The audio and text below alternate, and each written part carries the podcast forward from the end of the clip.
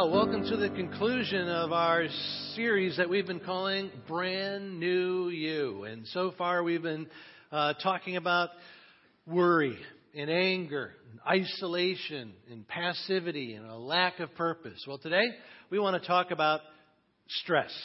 And everybody experiences stress and struggles with stress. In fact, I think that you could say that stress is kind of epidemic in our culture. And to test that theory, uh, a few days ago, we went to uh, Fairfield Center just to talk to some of our neighbors, and here's what they said.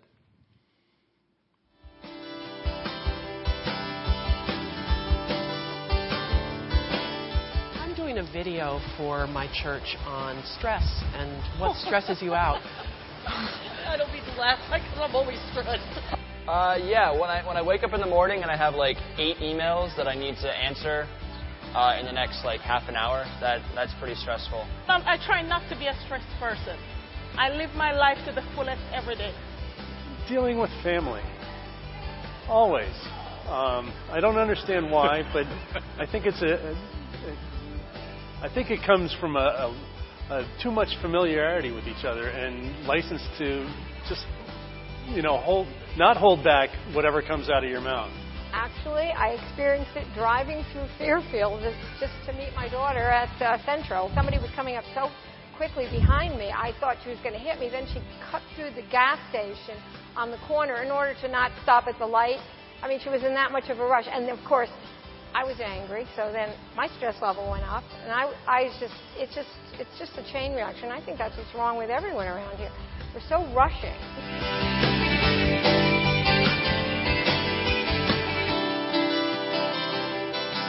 Love the uh, honesty of the people in our town, and uh, I feel sorry for cutting her off. I didn't really mean to do that, and uh, I was in a hurry. But uh, you know, uh, th- there is a drumbeat. There's just a drumbeat of constant stress that we have to deal with. Now, what are we going to do about it? Well, the truth is, we don't have to. We don't have to keep growing more and more stressed, more and more overwhelmed, more and more fatigued and angry and desperate over the constant pressures in our lives. Because in the Bible, God reveals some strategies for overcoming stress. And if I understand and apply these strategies, I can live with a brand new victory over these overwhelming pressures in my life. The first strategy that I need to understand and apply begins with my basic need to analyze my sources of stress. Uh, it's amazing how much I complain about being overwhelmed, but how little I actually stop to analyze what I'm so stressed out about. Now, you may be saying, hey, I don't need to do any analysis. I know why I'm stressed out. I'm pressured at work, I'm overwhelmed at home, and I've got schedules for my schedules because I don't have enough time to do everything that needs to be done. These generalities don't help. Uh, if I want to overcome stress, I need to analyze each area of my life and ask are the sources of my stress avoidable or unavoidable, self imposed or externally imposed, meaningful or meaningless. First, I need to analyze whether my sources of stress are avoidable or unavoidable. Now, let's be honest. I mean, the, probably the worst kinds of stress uh, that we all experience are unavoidable. Uh, things like the death of a family member, or a loss of a job, or a health crisis. Nobody chooses this stuff. And so these are stresses that are completely unavoidable. And a little bit later, I'm going to give uh, some hints about God's strategies for uh, dealing with these unavoidable stresses in life. But let's first start with some really good news. And that is that for the most part, the things that we get most stressed out about are things that are completely avoidable. I remember uh, meeting with a woman who was an absolute wreck. She told me that stress was killing her, ruining her life. And although she had a job, it was uh, being a mom to her two young daughters that had her at the end of her rope. So, due to stress, she was always fighting with her daughters and yelling at them to hurry and screaming at them because they dropped assignments or because they were behind schedule. And after telling me how miserable she was, I said, Could we just uh, list the sources of your stress so that we could analyze them? And so she started to describe how all week long, every week, she went through a gauntlet of activities with her daughters uh, soccer, ice skating, softball, karate, kickboxing, drama, dance, and classes on piano and percussion and painting and pottery and Portuguese cooking. And, uh, and I, I said, okay, all right, since the stress is killing you, you and your daughters just need to eliminate some of these unnecessary commitments. And then she looked at me like I had just uttered the ultimate Fairfield County blasphemy. And she said, all of these activities are absolutely necessary. And then she went on to tell me that uh, what really was sending her over the cliff was uh, preparing for her younger daughter's circus themed uh, birthday party, complete with jugglers and clowns and a live giraffe, and how this was absolutely necessary too, completely missing the irony of the fact that she was planning a birthday party that was itself a three ring circus. And, uh, and I said, you know, what I think your daughter would really like for her birthday? I think she would like a simple cake and a mother who wouldn't yell and scream at her all year long to get in the car and go to painting and pottering and Portuguese cooking.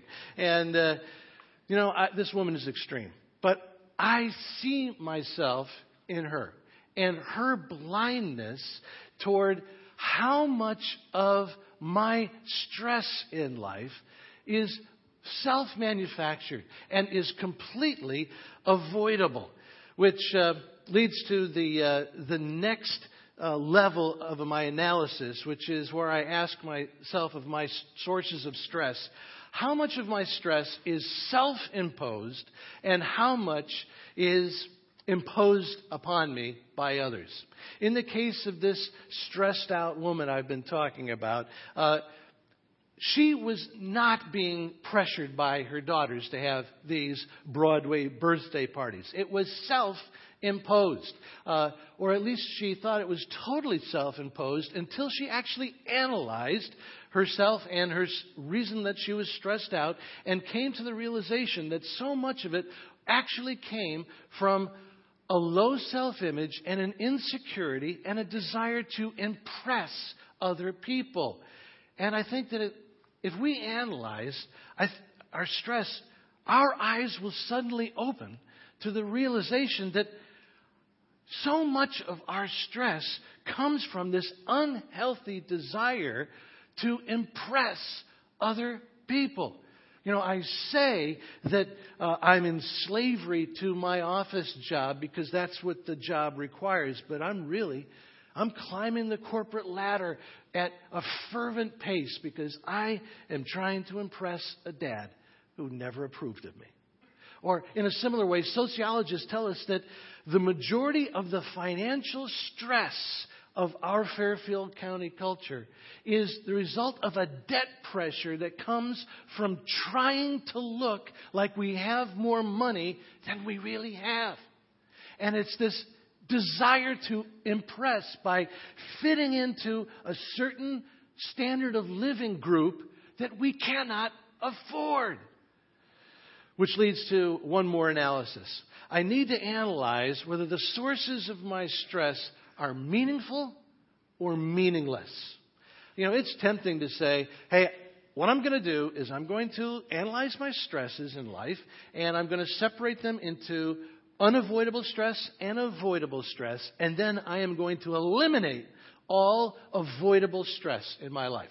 Tempting to say, but it's not realistic.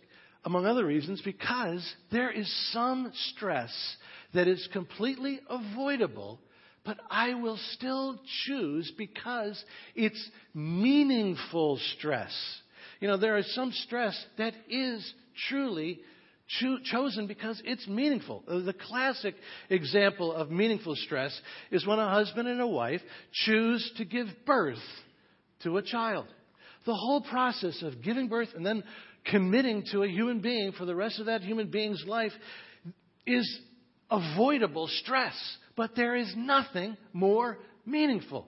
Uh, I was in the delivery room at the birth of my kids with all this intense stress and pressure and pain. And it had to be hard for my wife too, but I, you know, it was so stressful. I mean, I, I almost stopped filming, but it was, uh, it was meaningful stress. But there's also meaningless stress. And you say, what's meaningless stress? What's, what's a mindless uh, busyness in my life? Well, that's what meaningless stress is. It's just that rat race busyness. And you say, well, what is meaningless busyness? Well, that's what happens when you actually stop and you analyze with your schedule. You can determine what is really just busyness that's adding to your stress level. And you know, this is the kind of analysis that Jesus wants to be involved in. He wants you to involve him in that analysis of what's meaningful and what's meaningless. I know of a woman that who was helped by Jesus on this very level. In uh, Luke uh, chapter 10, uh, we're told that uh, Jesus visited a home occupied by two sisters named Mary and Martha. And we're told that as soon as Jesus came into this home, uh, one of those two sisters uh, sat near him and listened to him, and then uh, and then shared her life uh, with Jesus. Her, her- this was Mary, and Mary was uh, asking questions and then listening some more. Meanwhile, her sister Martha was in the kitchen preparing snacks and drinks. And she was whipping up delicious treats and following recipes line by line. And she was putting doilies on, on different serving pieces. She had garnishes for every plate. We're not told Martha's last name, but I'm pretty sure it was Stewart. And, uh, but this Martha was really upset. And uh, it was not a good thing. And so uh, this Martha was upset because Mary was not helping her with the preparations. And so while Mary was in there with Jesus, just listening uh, to Jesus and sharing time with him, Martha was getting angrier and angrier and started banging the pots on the counter louder and louder. But Mary never came to help. And then finally, Martha couldn't stand it any longer, so she stormed into the living room and said, Jesus, will you please tell my sister to come in the kitchen and help me? Now, what is Jesus going to say? And we're told in Luke chapter 10 that Jesus looked at Martha with this love in his eyes. And he said, Martha, Martha, you are busy, busy, busy with many things that are not important. Mary has chosen what is most important right now. And so I'm not going to send Mary into the kitchen, but I'm going to invite you to come and sit with us. And you see, here you have Jesus getting involved at this very practical point in the life of Martha and helping her to understand what is meaningful and what is just meaningless busyness. If Martha just would have analyzed the situation, she would have realized that her busyness was not only stressing her out, but she was missing what was most important a once in a lifetime opportunity with Jesus. And that's why God's first strategy for overcoming stress is to analyze my sources of stress. And just like he did for Martha, Jesus wants to help me sort through what is avoidable and what is unavoidable stress? What is self imposed and what is imposed by others' stress? What is meaningful and what is meaningless stress? But you say, all right, what happens if after I analyze all my stress, I'm still left with this full plate? Doesn't God give me any other strategies for perspective in the midst of all this pressure? And the answer is yes. There is a one sentence command in Scripture that has done more to relieve stress worldwide and down through the millennia than any other statement in history. And this one statement contains a principle that if you understand it and apply it, it will change your life when it comes to stress. Here's the statement it comes from Exodus chapter 20. Six days you shall labor and do all your work, but the seventh day, is a Sabbath to the Lord your God. And most uh, of us recognize this statement because it is the fourth of the Ten Commandments. Thou shalt honor the Sabbath day and keep it holy. This principle is God's second strategy for overcoming stress. Take the time to stop at least once a week, at least one day a week. The word Sabbath is a Hebrew word that just means stop. And that's exactly what God calls His people to do. At least one day a week, God calls His people to stop working, stop laboring, stop stressing, and do three things instead. The three things God wants me to do on this Sabbath can be summarized in three words. The Sabbath is a day to stop and reflect, refresh, and refocus. First, the Sabbath is a day to stop and reflect. Now, when I mentioned that God's first uh, overcoming stress strategy is to analyze the sources of your stress, you said, well, that's never going to happen because I'm too busy and too stressed out to analyze why I'm stressed out. Well, God anticipated that response by giving you the Sabbath, one day every week where you can stop and reflect. Stop and analyze. Stop and make sure that you are actually living and not just running a rat race. And some of us are running a rat race, and this device is the symbol of that experience. Many of us will never find any kind of victory over stress until we learn to put some Sabbath boundaries on this device. It's a great tool, but it can be electronic slavery where you're always on, you're always working, and you can't stop and you can't get relief from the stress. And maybe the only way you can break your addiction from this electronic slavery is to turn it off on the Sabbath. Maybe the only way that you can get real freedom over stress is to turn the device off on Sunday. Just turn it off. I'm not going to do that, but maybe uh, you should do it and then, you know, text me about it, okay? Um, I'm kidding. We all need to put Sabbath boundaries on these things because otherwise we'll never unplug and never reflect. The second word that summarizes Sabbath is the word refresh. The fourth commandment says, For in six days the Lord made the heavens and the earth, the sea and all that's in them, but he rested on the seventh day. Now, I want to draw your attention to that word rested because it's an English translation of a Hebrew word, napash which means to be refreshed. And refreshed is a much better translation than rested. Because it's not as if after six days of creation, God just collapsed and said, Angels, will you cut the harps and give me 40 winks here? I'm tired. No. God didn't need a nap. It means refreshed. Napash means refresh, and that's what God did on the seventh day, and that's what He's calling us to do on the Sabbath: is stop and just refresh by enjoying what God has created. Stop and enjoy your family with a picnic. Stop and enjoy creation with a hike or a walk on the beach. Stop and enjoy a day without rushing, without deadlines, without schedules. Lastly, Sabbath is a day to stop and refocus.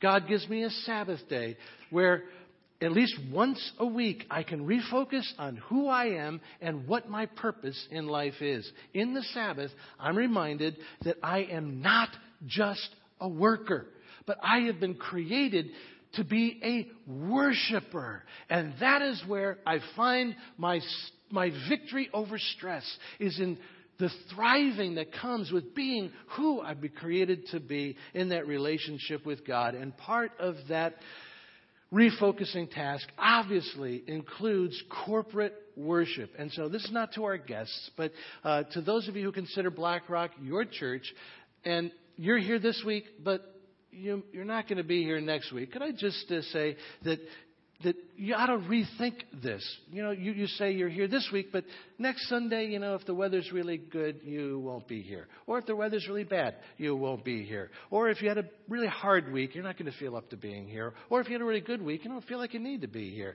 You know, uh, if you have this attitude of take it or leave it when it comes to corporate worship, you haven't begun to experience the benefits that flow out of the Sabbath and what God's plan is for you in terms of overcoming stress. It has to do with your attendance in worship to refocus. And earlier I said, you know, there are unavoidable stresses like the loss of a loved one, the loss of a job, a health crisis. How do you overcome stress like that? Well, if you're looking at psychology, you're looking in the wrong place. If you're looking into uh, more money or a bigger car or a bigger house, you're looking in the wrong place. The only hope you have for really overcoming stress is to have a changed heart that comes from a new relationship with God through following Jesus and faith in Him. In fact, it was Jesus Himself who said this in Matthew chapter 11 Come to me all you who are weary and burdened, and I will give you rest. Napash. Take my yoke upon you and learn from me, for I am gentle and humble in heart, and you will find Napash, refreshment for your souls. For my yoke is easy and my burden is light. Jesus is a friend who strengthens you in stress. His love gives you the security to break your addiction to busyness, gives you security so that you don't have to impress other people. Jesus fills you with His Spirit to give you the power to analyze your sources of stress and then find the blessings reaped out of the Sabbath. Come to Jesus and experience Napash refreshment and rest. Come to Jesus and find strength over stress. Let's pray. Jesus, we thank you for coming to us. Thank you for giving us the opportunity to have a brand new relationship with our Creator.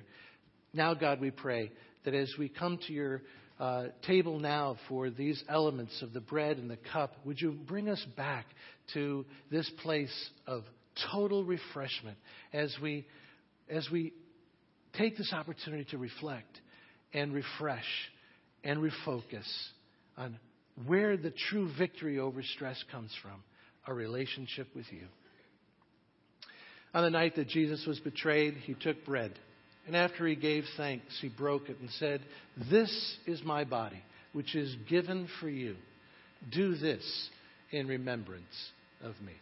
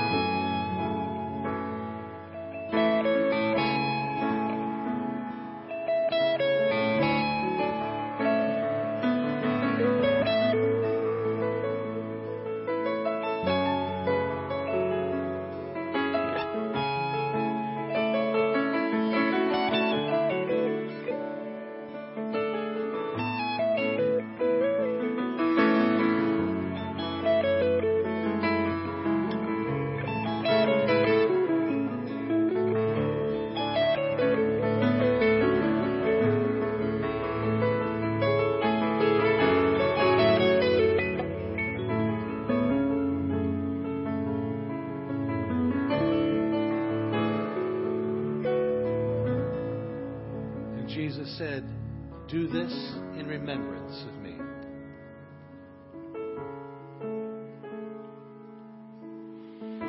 The same way, Jesus also took the cup and he said, This cup is the new covenant in my blood, shed for the forgiveness of all your sins. Do this in remembrance of me.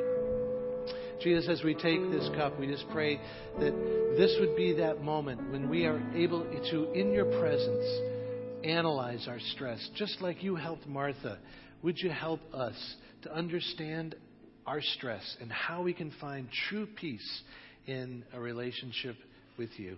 Lord, as we spend this time now around you in your presence, we just pray that you would help us to get real strength over stress. Amen.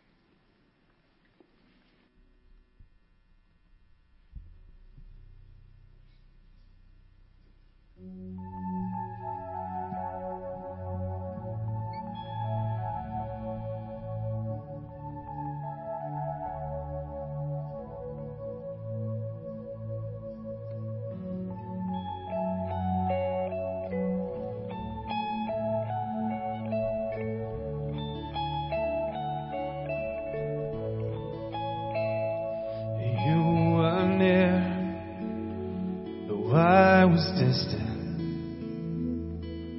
Disillusion was lost and insecure. It's the mercy far from my attention. You were waiting